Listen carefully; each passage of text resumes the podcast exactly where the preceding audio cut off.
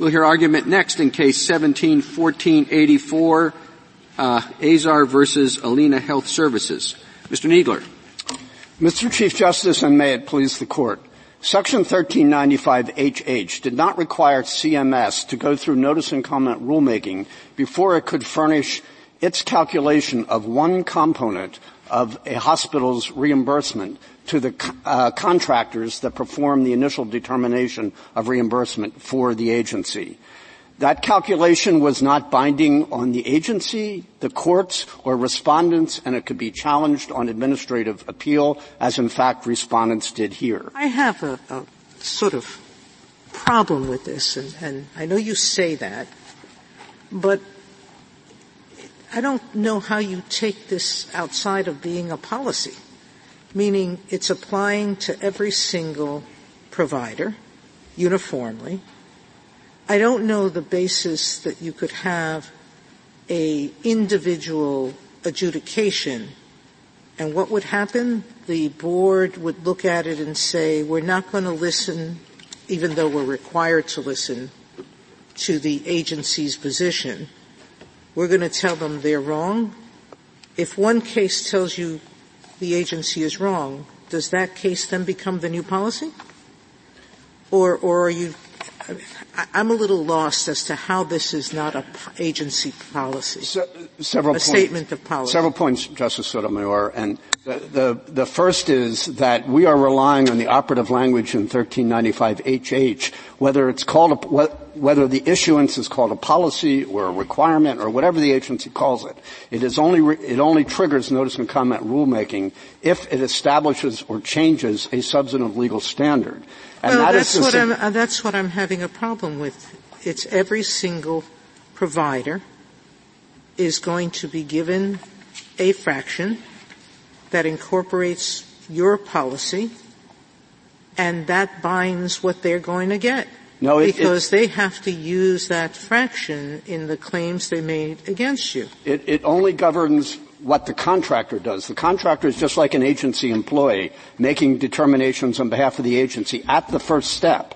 When, from when you, from the contractor, from the agency, they're only going to get the fraction as you told the contractor to calculate it. Only if they don't appeal. And, and uh, as, as we point, I, I just don't understand what difference it means. It, it means, I mean, even a regulation or a rule um, may have legal meaning only until it's accepted. But even a rule can be challenged later on appeal. The grounds for that challenge might be different. But I can go into court and say it's ultra vires I can go into court and say um, it's not supported by the statute. It's not binding in in any meaningful way, other than that's what the agency's going to do.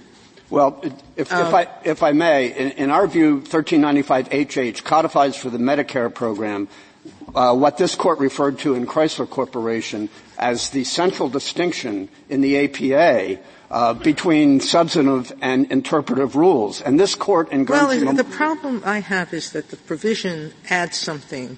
It's not just rule regulation, it's statement of policy. And it seems to suggest to me that there are some interpretive rules that are encompassed by that. Now, which ones is the open question? But it does seem to suggest that it's broader than the APA ever was. Because the APA only talks about rules. Well, um, again, several, several points about that. This court's decision in Guernsey Memorial Hospital, which described the general APA standards, distinguished between substantive rules and interpretive rules. And the interpretive rule there was something in the provider reimbursement manual, which just as here, bound the contractor, but could be changed or could be challenged Mr. and set aside on appeal. Why didn't Congress just say, this is like the APA? Why does it ha- change the language at all?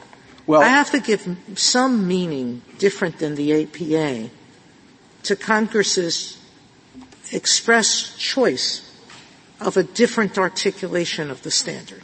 Well, uh, first of all, when, when Congress first uh, enacted the uh, provisions or amended the provisions in the rulemaking in 1986, it, it said certain regulation, regulations have to go through notice and comment. It didn't define regulation at that point, but the conference report said this does not require notice and comment rulemaking for interpretive rules or other things uh, that are not now subject to that requirement.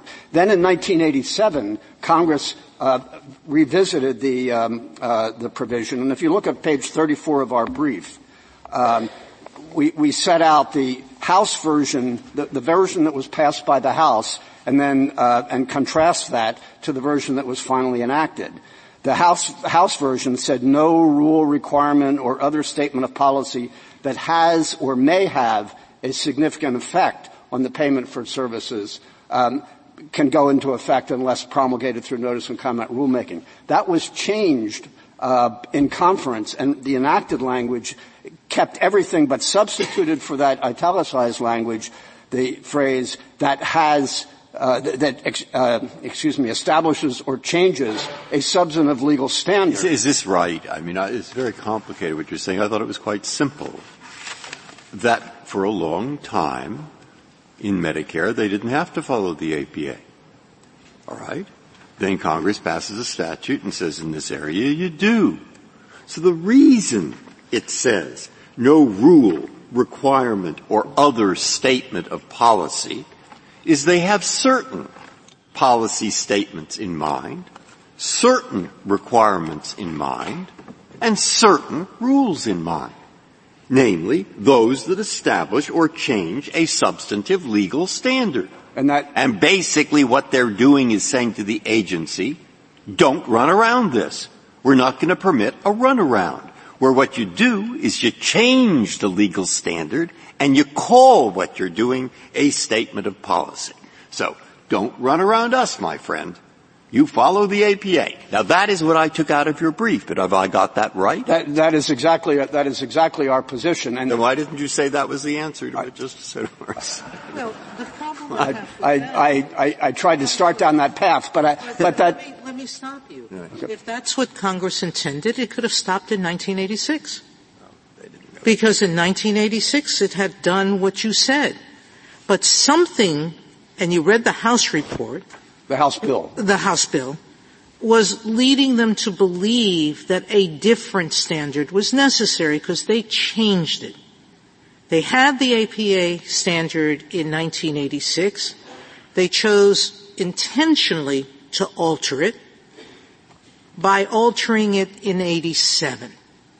And you look at the rejection of the House bill as something that helps you, but I'm not sure how. Because it tells me they are significantly concerned about things that make major changes, substantive changes in how people are being paid. And, and here, here's, here's what matters there. As, as, I pointed out, Congress substituted has or may have a significant effect. Maybe that would sweep in ordinary statements of policy or interpretive rules. But the, the conference committee in Congress enacted uh, something that, that uh, refers only to substantive legal standards. And the committee report said this language reflects recent court rulings. The recent court rulings could only be APA rulings because there was nothing else that would have governed uh, Medicare. And in fact, as we point out in our brief, there was an American Hospital Association case decided, I think, just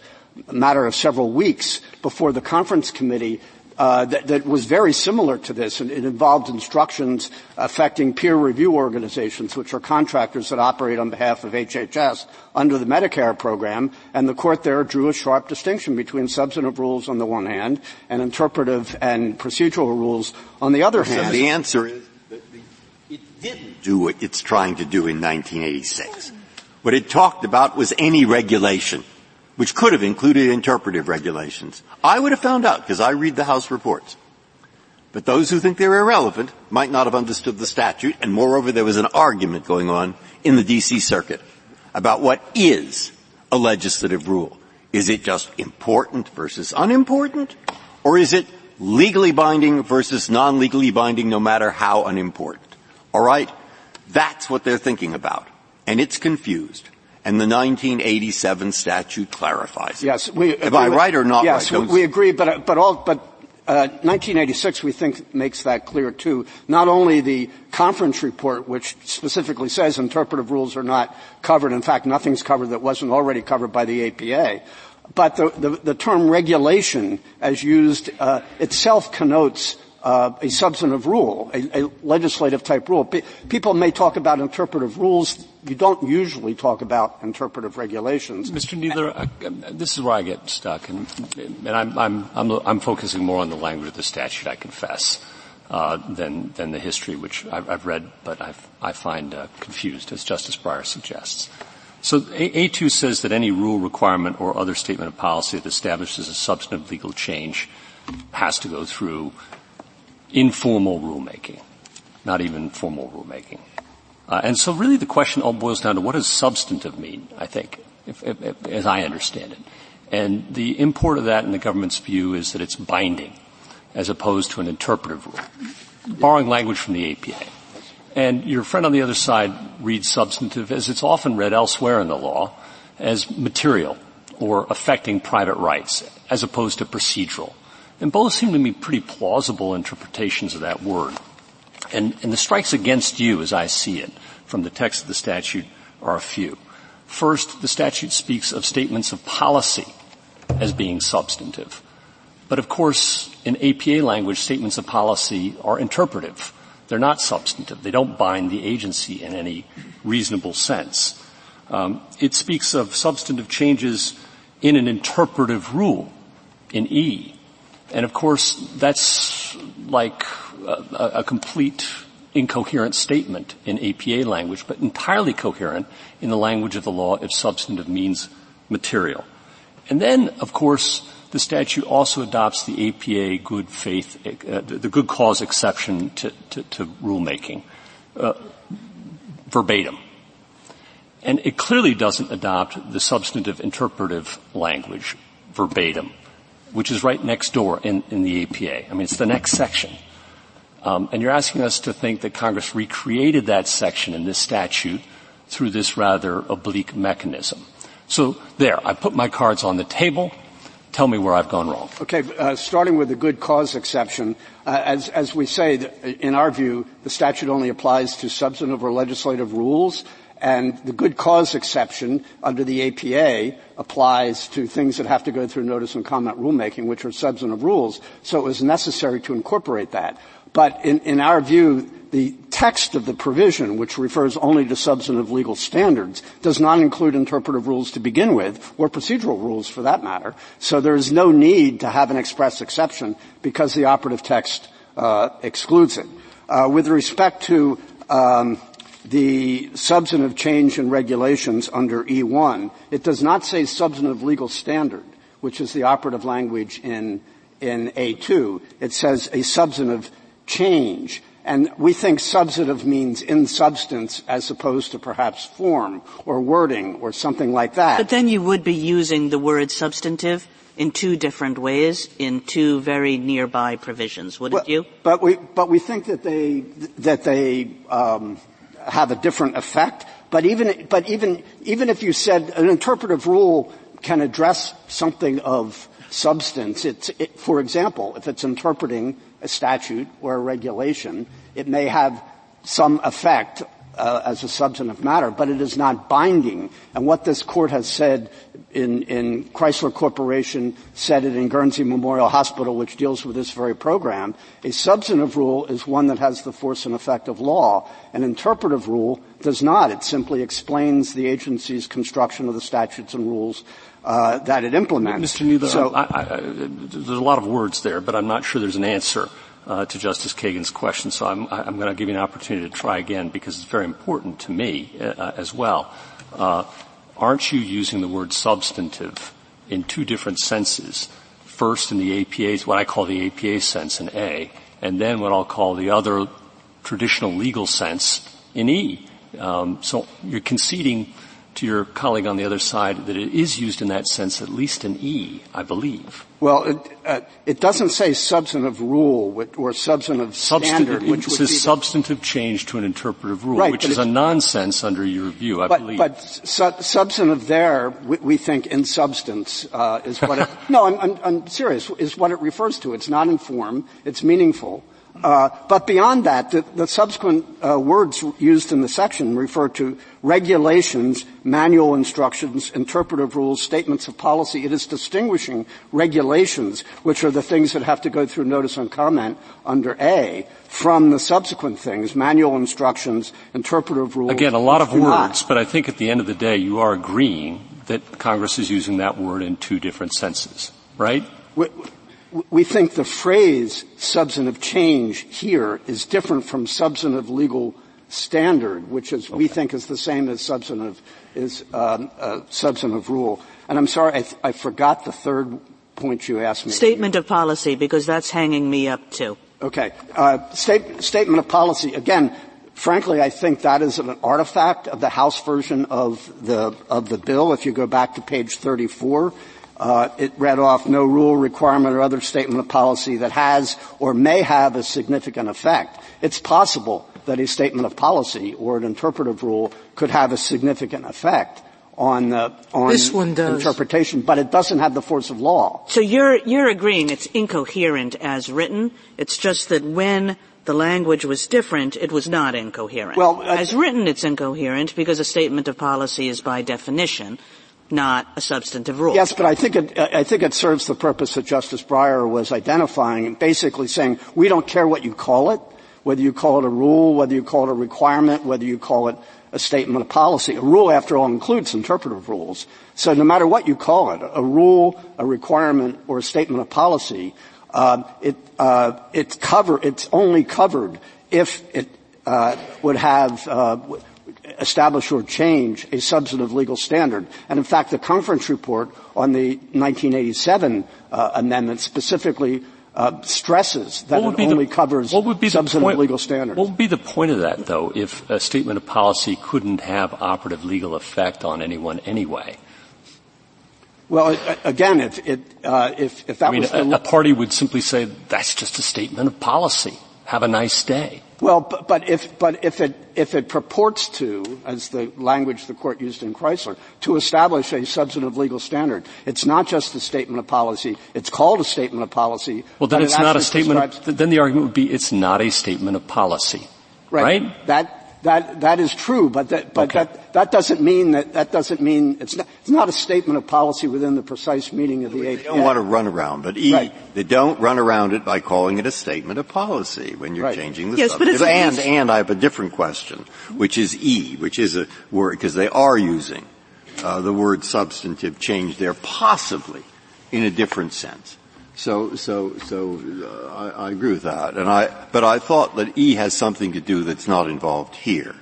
Uh, e is a, a kind of codification of a different common law rule of administrative law. That when you do something retroactively that's important, Mr. Agency, you better have a reason. You better look at why you've changed it. Right. If you're changing policy, go look at it and explain it to us. Something right. this court has said many, many times. Right. And I thought that's what E is about. Yes, it's a different subject. That, that is, that's correct in our view, and it talks about a substantive change in regulations, again, which are the things that have to go through notice and comment rule, uh, rulemaking under subsection A, and then goes on to say manual instructions, interpretive rules, statements of policy or guidelines, which do not have the force and effect of law. They are not substantive rules, or in the language here, they do not establish or change substantive uh, uh, legal standards. Uh, and so it distinguishes right, right in there the, reg, the, sort of regulations that A is talking about, and these these non-binding sorts of things that that uh, either way they shouldn't be made retroactive if they're interpretive. The interpretation shouldn't be made retroactive unless it, it uh, goes through, uh, unless the agency made. May, may I take you back, Mr. Kneedler, to um, one of Justice Sotomayor's original questions, which is just what, on your theory, this provision ends up actually accomplishing. Because as I understand the 19, the, the 1986, the, the prior year's provision, Congress essentially already said for Medicare substantive rules, you have to go through notice and comment. And I understand how this would have been different if it was the original version of the thing, the has or may have a significant effect. But as written, on your theory, it seems to just repeat the 1986 command, doesn't it? Well, again, the House would have done something broader in 1987, and I and I think that the I think the court should. But are you saying? I, I want to make sure I understand this. Are you saying that the compromise was essentially to just repeat the 1986 provision? Yes. I mean, I think, I think that is, it was carried forward. And, and the, again, the conference committee report stresses that only things that establish or change a substantive legal standard. And that the, the word substantive in the rulemaking context has a, has a long history in administrative law under the APA. It also, the distinct, that very distinction is drawn in Black's Law Dictionary, as we explain in our. I mean, it is a little bit brief. odd, don't you agree, Mr. Kneedler? Because if the compromise was not to do anything beyond 1986, then you would think that people would just say, okay, let's not do it. Not put in a new, a new, a new statute saying precisely the same thing. Well, it, it, the, the bill was in conference, in conference at that point, and there were several other things that were in the bill at that point. This is, this change was not the only one. The bill was in conference, and they, the conference committee decided that something should be enacted rather than nothing done uh, at all. But as to this provision, um, uh, we think that it. Um, th- it's entirely superfluous. I, I, I don't. It does nothing. No, I don't think it's superfluous. It does nothing new. Well, it it, it substitute it, it, it elaborates it elaborates. But substantively, sorry. No, it it, it, it does nothing new. It, it, it, it reiterates through the use. It reiterates. Okay, it reiterates what's already the law. Which well, is to it was say not, it is it was not in the, it was not in the statute in 1986. The can statute I, referred to can regulation. I you, can I take you back just to, to one other problem I have? You, you want us to, to, to, to view the statute as very carefully using APA terminology when it comes to substantive. But when it comes to statements of policy, you want us to ignore the fact that uh, what, what the APA, how it treats them and say even faux statements of policy that are really rules and requirements and regulations. That's what it's aiming at.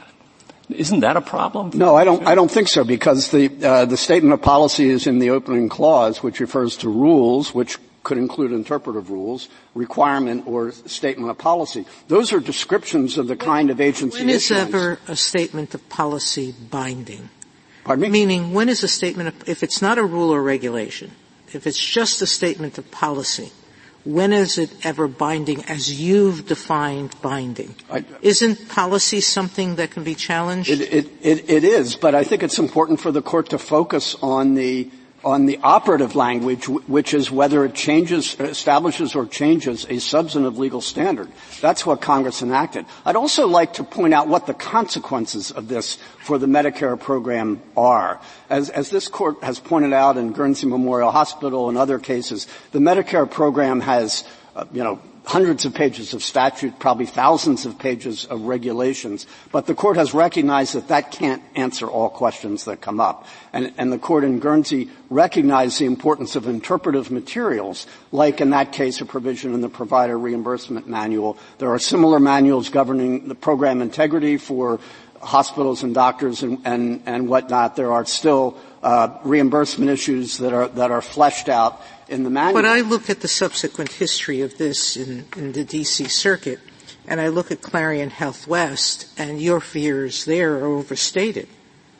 A fairly significant change was held not to be encompassed by um, this provision um, because it really was just following the statute. This is filling a gap in the statute.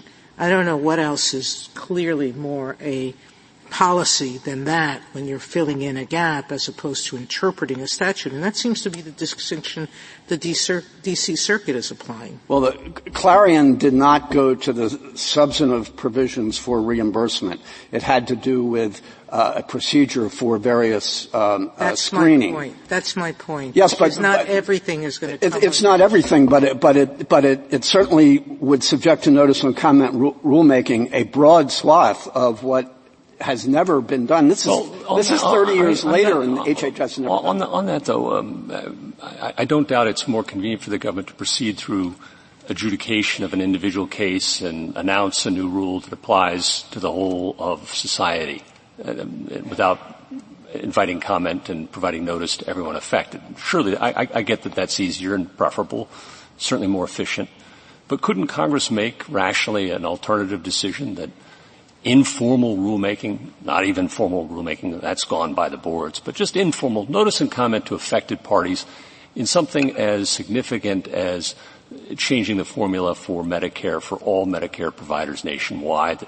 Maybe they should have 60 days to at least throw in their comments. Well, first of all, the agency has tried to go through notice and comment rulemaking twice on this. It did, it did it in 2004 when the issue was brought to its attention. It did it in 2013. It recognizes that. But what it did here was, was not, not establish a binding provision that has the force and effect of law, but simply furnish fractions to the contractors who are performing calculations at the very first stage Mr. of the, of the process. Could I very quickly ask you, given Clarian Health, what consequences are you afraid of? Uh, afraid of the, again, the broad swath of, of manual provisions that, I mean, that, that really just dealt with procedures. I mean, I, in, in one respect, you could look at it as, as recognizing the procedures, procedural rules are not covered by notice and comment under the APA. A procedure about how contractors are supposed to evaluate uh, certain situations without changing substantive standards uh, uh, isn't isn't covered, uh, and that's our you know when it comes to interpretive rules, that's our position because they they explain the agency's own interpretation, but it's the statute that governs. Not, and this is not a regulation that establishes a substantive legal standard on its own terms. If I may reserve the balance of my time. Thank you, Mr. Kneedler.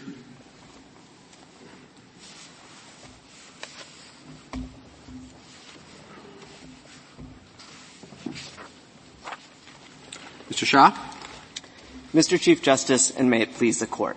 By making the legal determination to count Part C days as Part A entitled days in the Medicare fraction, the agency's 2014 issuance reduced the payment right of hospitals nationwide by, and this is according to the agency's own estimate, billions of dollars. But that it's is, not, it's not binding at all. Well, Your Honor. In, interim calculation? I, I, think it's binding in every normal sense of the word. Let me give you two responses. First, let me address your concern on binding as a factual matter and then tell you why it's legally irrelevant. First, as a factual matter, they call it just an internal instruction. The fact is the contractors are the ones who make the final payment determination. How this regime works is the hospitals submit a cost report form that has all the data on it. The contractors then use the fractions from the agency and they then compute the final adjustment that the hospital is owed. That is then a final binding payment determination that's it. That's how much the hospitals owe, unless the hospitals could do an administrative appeal or they can sue in court. If you don't do the administrative appeal or sue in court, there's no doubt about it. It's in the reg. That is your final determination of your legal right to payment. Now doesn't it make sense if you've got? I, I, don't know exactly. I mean, how many of these interim calculations do they have?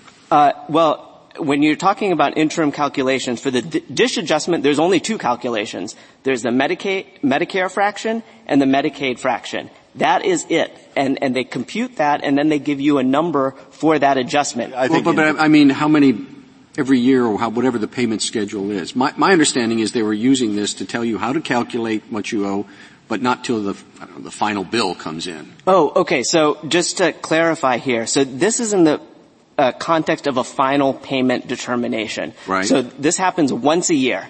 At the end of the year, uh, the hospital will, after the year is closed, they'll file a cost report form, and the agency will then use that data along with the Medicare fraction that the agency has given them and give them a final total for that year. So it's used to, uh, as a payment total for the end of the year, and then that Medicare fraction is used, just the Medicare fraction is then used to compute the interim payments for the next year until the next fractions are issued. So all of that is binding, uh, however that word is used. Obviously it's not in the statute. But the hospitals are stuck with that. That's their payment determination. Their only recourse, of course, is to file an administrative appeal or sue in court. They did that here, and here's what the agency's own board said. We are bound by the agency's action. That is, we lack the legal authority to look behind the policy and adjudicate this. The agency's own board says they can't do that. So for, for the and, and then you, they're wrong because the SG is telling us that they do have that well, power. Okay. And so therefore your complaint is uh, to go to a court and say they didn't do what they admit they were supposed to do. Well, Justice Breyer, they treat the substantive matter. Justice Breyer, the government made that exact argument to the district court, and the district court found that, that the board both of these things that, seem to me to be somewhat side issues. I understand why they give color to the problem, and right. I accept that. But the basic problem to me is whether or not this statute, in using words like uh, uh, policy and so forth, is saying agency. When you have a legislative rule, which is defined as a rule that establishes or changes a legal, substantive legal standard, when you have that kind of rule and don't hide it under a statement of policy or some other way, when it's doing that, use notice and comment now. Well, if you aren't doing that, well, you can use notice and comment. You're more free to do what you want. Now, that's basically their argument right. that has considerable importance even beyond this area.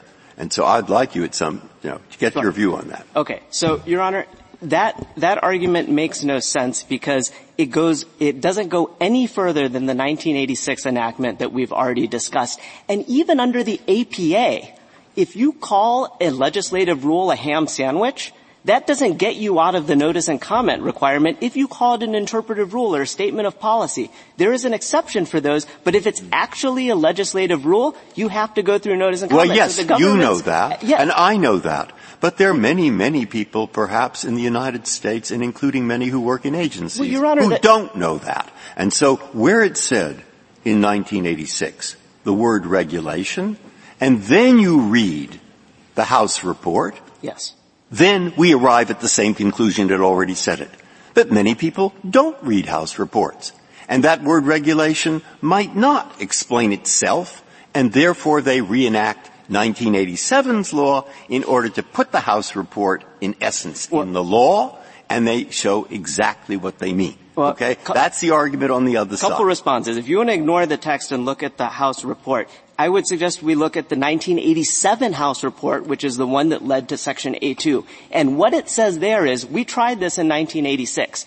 It turns out that the agency, and this is a quote, with growing frequency is enacting significant, end quote, is enacting significant policies without going through not, uh, notice and comment, notwithstanding our 1986 enactment. And in fact, it, the next sentence says, in fact, it's doing these things through things like manual instructions. And so what we are going to do is enact a further requirement that even if it is a rule, whatever type, interpretive or legislative, a requirement or a statement of policy, as long as it's actually affecting a standard changing effect on Medicare providers or beneficiaries, their legal rights, then they have to go through notice and comment. And, and let me point out, let's get back to the fatal flaw, which the government has still not addressed in its statutory construction, other than saying that Congress's use of the word statement of policy is an artifact, that essentially Congress made a mistake when they enacted this statute because it didn't change, it didn't strike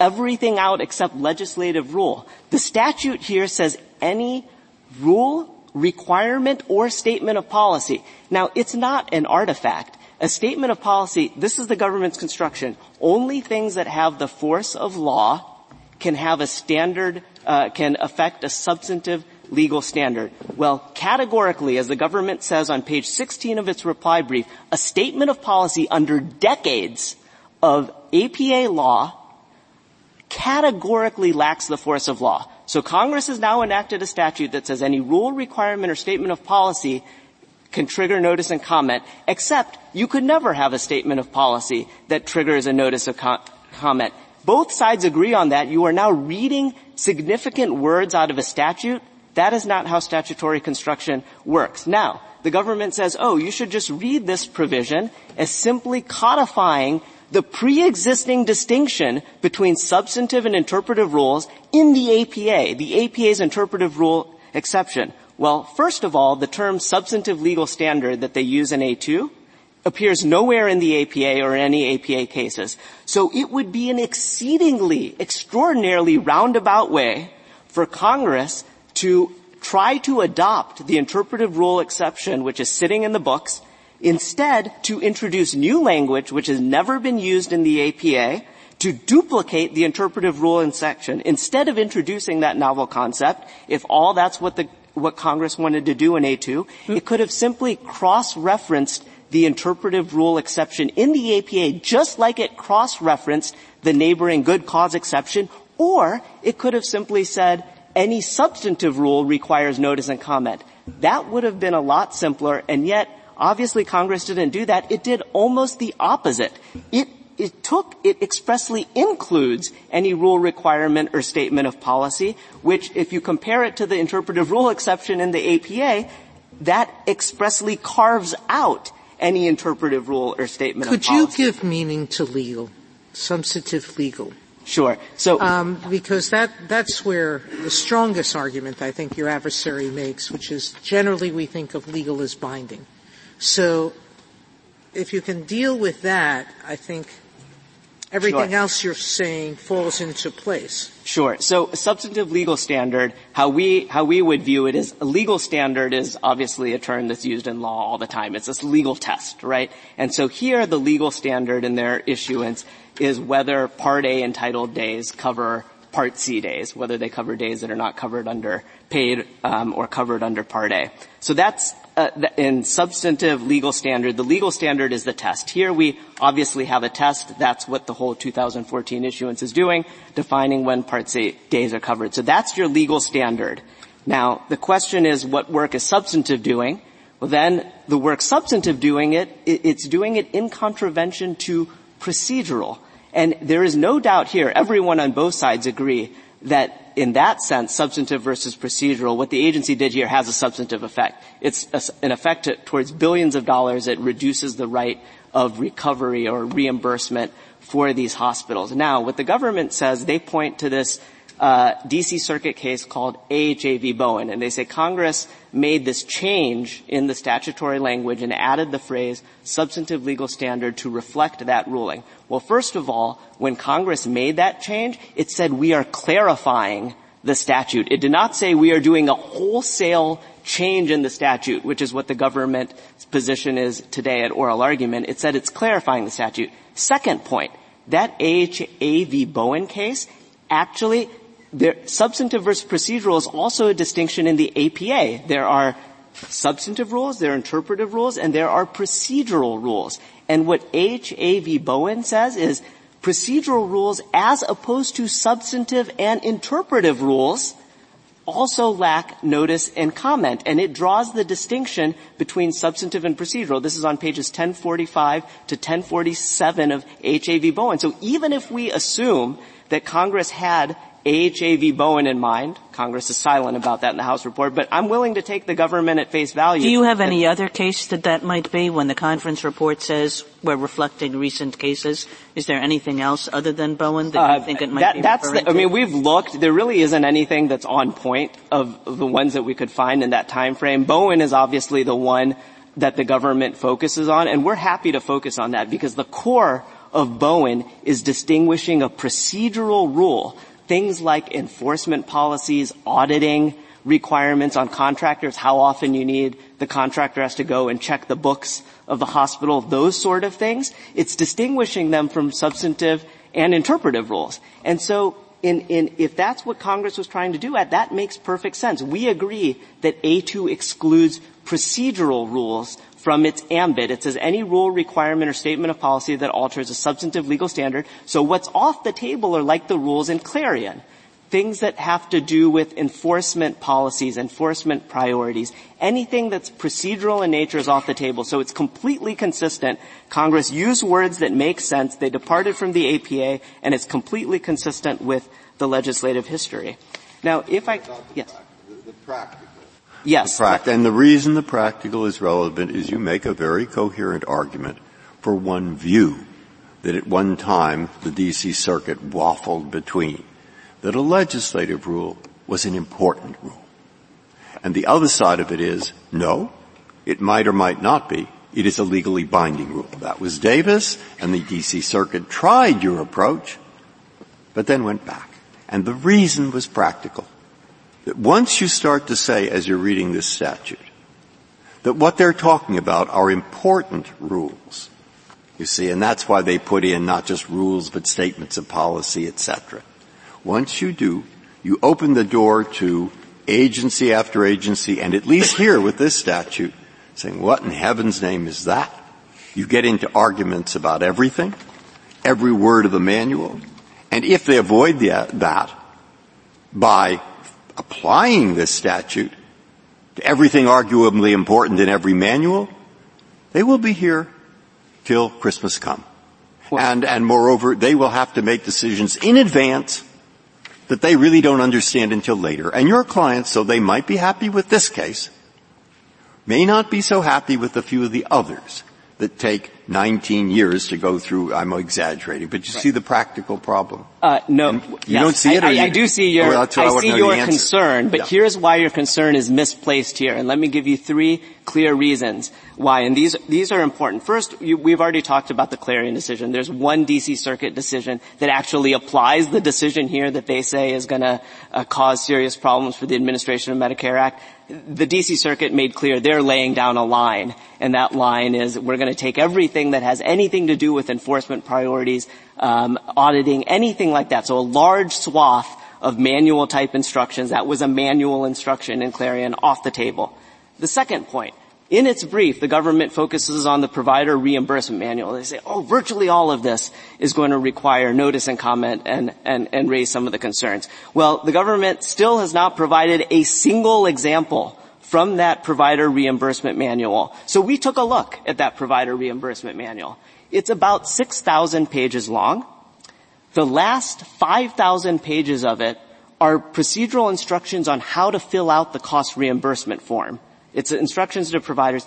That's kind of like an exceedingly complicated tax return. And so the last 5,000, and by the way, of those last 5,000 pages, a lot of those are obsolete because they don't pull out the old instructions. It tells you to add line 20 to 21 to get to line 22. Yeah, this, does this statute apply only to provider manuals? Or does it provide, say, let's say to 320 or 240 million Americans or 120 million Americans who get all kinds of things from Medicare? Well, Your Honor. Perhaps thousands of hospitals and thousands of services. How does, if the statute's on just provider, you have a good point, but is it?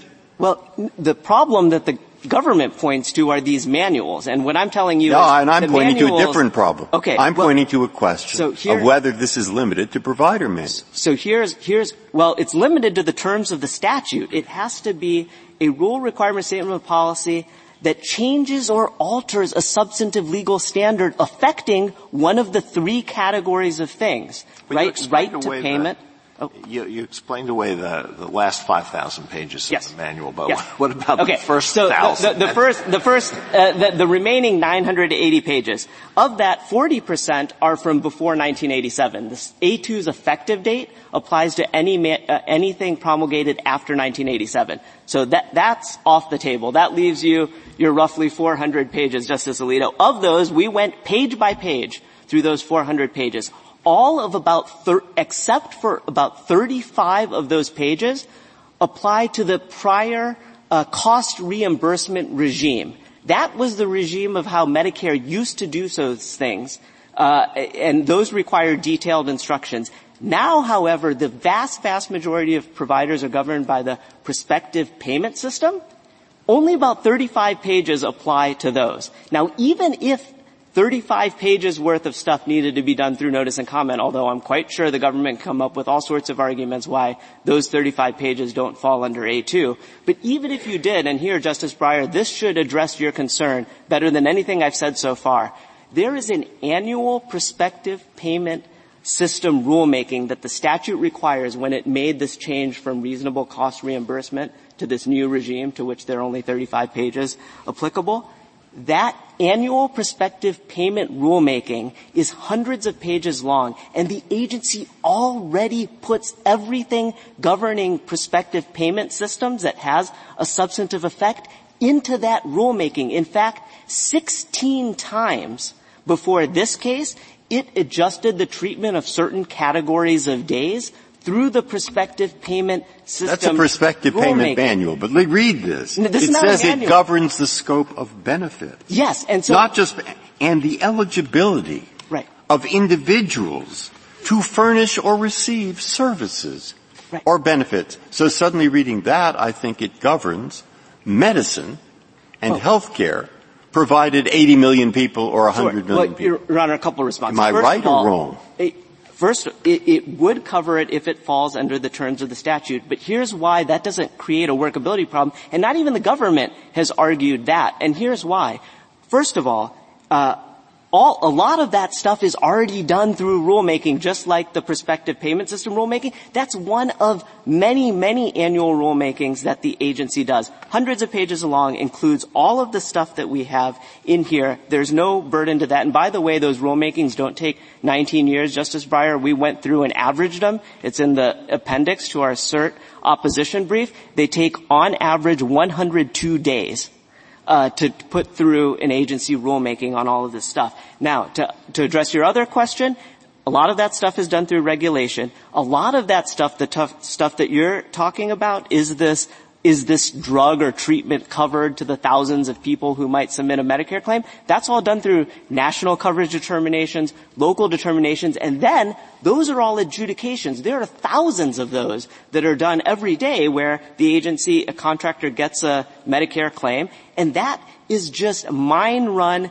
There is a regu- there is a rule on it. I apply the rule. Is this drug covered? Yes or no? Have any idea that doesn't implicate A2. Do you have any idea why this change wasn't put through the ordinary rulemaking noticing? Well, yes, Your Honor, because they tried. They did. In 2004, they did this through notice and comment rulemaking, or tried to do it. I now notice. forgotten why was that rebuffed. Right. So I remember the 2013, yes. but I don't remember. the Right. So what happened is uh, they did the uh, uh, proposed rulemaking in 2003, which said, "Look, we want to codify our long-standing Um, policy and practice of excluding Part C days from the Medicare fraction. That's our position as to how you should do this." Then in 2004, they did a 180 degree turn but did not do any further notice and comment, and they issued it as a final rule to include the Part C days. The DC Circuit, in a precursor to this case, what we call a line of one in the briefs, said that's a logical outgrowth failure because you've now flipped your long-standing policy without any notice and comment. So they tried to do it through notice and comment, but because they got rejected because of their defect in that process, they then came uh, to these, uh, they, then, then they did the 2013 rulemaking, Justice Sotomayor, uh, that you're talking about, but of course that's only going to apply prospectively. So then they were stuck while that Allina 1 litigation was going on. Between 2005 to 2013, they had those years uh, that were not covered by their new rule, because that had been invalidated for the logical outgrowth failure, and was not covered by the 2013 rule, which only operated prospectively. So rather than doing a proper rulemaking, they simply announced these on a website. They posted them on their website and said, now we are doing exactly the same thing we were told that we tried to do in the 2004 final rule, but was vacated by the DC Circuit. So that's the answer. Well, I guess the, the, way the government puts it is they decided not to proceed through rulemaking, but to proceed through adjudication. Well, Your Honor, as the D.C. Circuit said, uh, this looks nothing like an adjudication. This policy that they introduced on their website of including uh, Part C days in the Medicare fraction, that applies to every hospital nationwide without exception. It has prospective it's effect. It's a big adjudication. well, well, I think what d- distinguishes the adjudication from the rulemaking is does it have general applicability? That's the definition in the APA. And this, as the DC Circuit said in its opinion, and in fact as the government's counsel in the DC Circuit oral argument conceded, when asked at oral argument, doesn't this policy have effect to every single hospital in the na- nationwide? And the answer is yes. It does. And not only that, it's prospective because these fractions are used, again, for every hospital nationwide to calculate their interim payments for the intervening year until the new fractions come out. Well, it, but so th- this looks it, nothing it is, like an adjudication. Well, I guess again, I mean, we can hear on re- rebuttal, but I mean, it's an adjudication where they're doing what you'd like to see people do in adjudication, which is apply the same rules to similarly situated parties. Well, there just happens to be a lot of them. Right. Well, well, that, that would be fine, but you can't issue a, policy that changes how you were treating it um, and, and have it have prospective effect uh, for every hospital nationwide without complying with the terms of A2, which says if you do any rule requirement or statement of policy, you can't just give it a label that says we're doing adjudication. This has every effect of a rule, requirement, or statement of policy in that that treatment of Part C days that is going to decide the Medicare reimbursement amount, their legal entitlement to reimbursement for every hospital so nationwide. So you, are saying this is not something that could have been done through adjudication? Well, Your Honor, uh, not in the, the, way the agency could not choose adjudication as a means of establishing this policy. Not as a means of establishing it nationwide for every hospital nationwide. And the government has said that when they would do these things, they apply the same rule to each hospital. So no, if you're going to do something like this, then it, you could call it an adjudication, that's fine, but you have to go through notice and comment when you're going to be changing a substantive legal standard that applies to them. And so they can't, uh, they can't now label this as an adjudication. Now, again, this is somewhat of a, of a theoretical question in this case because as the DC, even the district court, which ruled in front of the government, in favor of the government, rejected their claim that this was an adjudication and said this bears all the hallmarks uh, of a rule. If there are no further questions, I'm happy to sit down. Thank you, counsel. Uh, four minutes, Mr. Kneedler. Several things, Mr. Chief Justice. Um, uh, subsection E, by the way, was enacted at a later time, and so its text doesn't necessarily shed light on what Congress did in 1987. The term rule in the lead-in to uh, um, subsection A2 includes statements of policy, so there is some redundancy or some uh, superfluous there anyway, no matter no matter how you read it. So it is uh, it is uh, imprecise. Um, the conference committee report uh, in 1987, I, I, I want to stress this, again says recent court rulings, those could only have been APA rulings. And in fact, I, I, I take my friend to acknowledge that the American Hospital Association case was the leading case, and uh, that case discussed the distinction between substantive rules and both interpretive rules and procedural rules, not just the one. And as we point out on page 11 of our reply brief, it did it in terms that are echoed in the text of, of uh, HH itself. It, it says uh, the APA's notice and comment requirement applies only to substantive rules that create law, which goes to Justice Sotomayor's point about what does legal standard mean. Creates law and a quote establish a standard of conduct which has the force of law. Those that language is very close to what what is in the statute as enacted. Um, th- this is really the last program in which one would expect Congress to have created such a transformation of administrative law uh, as uh, respondents are proposing here, that interpretive rules such as manuals, and the provider reimbursement manual is not the only manual. Why, why is that? Um, in Chenery 2, this court did allow the government to engage in retroactive adjudications that affect substantive rights, but expected that it would be a rare thing that that, that would happen um, and that most of these kinds of actions would happen through rulemaking. This, of course, is uh, courts cl- the, the government's claiming the power to affect every Medicare provider in the country retroactively through these seriatim adjudications. That, that, why, why, is why, the, why, is this extraordinary? The court addressed that very situation in Guernsey Memorial Hospital, in which it said some things can be done by regulations, some things can be done by manuals, and some things are done by adjudication. And the agency, and this is the teaching of Vermont Yankee, the agency has to have the flexibility uh, to choose. And this does have the character of, a, of an adjudication, uh, going to the Chief Justice's question. Yes, they sent it out to uh, every contractor performing on behalf of every uh, individual hospital, but that contractor's determination for that for each of those hospitals is an individual adjudication, and the the application of this fraction in that individual adjudication is not binding. It, it can be reversed on appeal to the board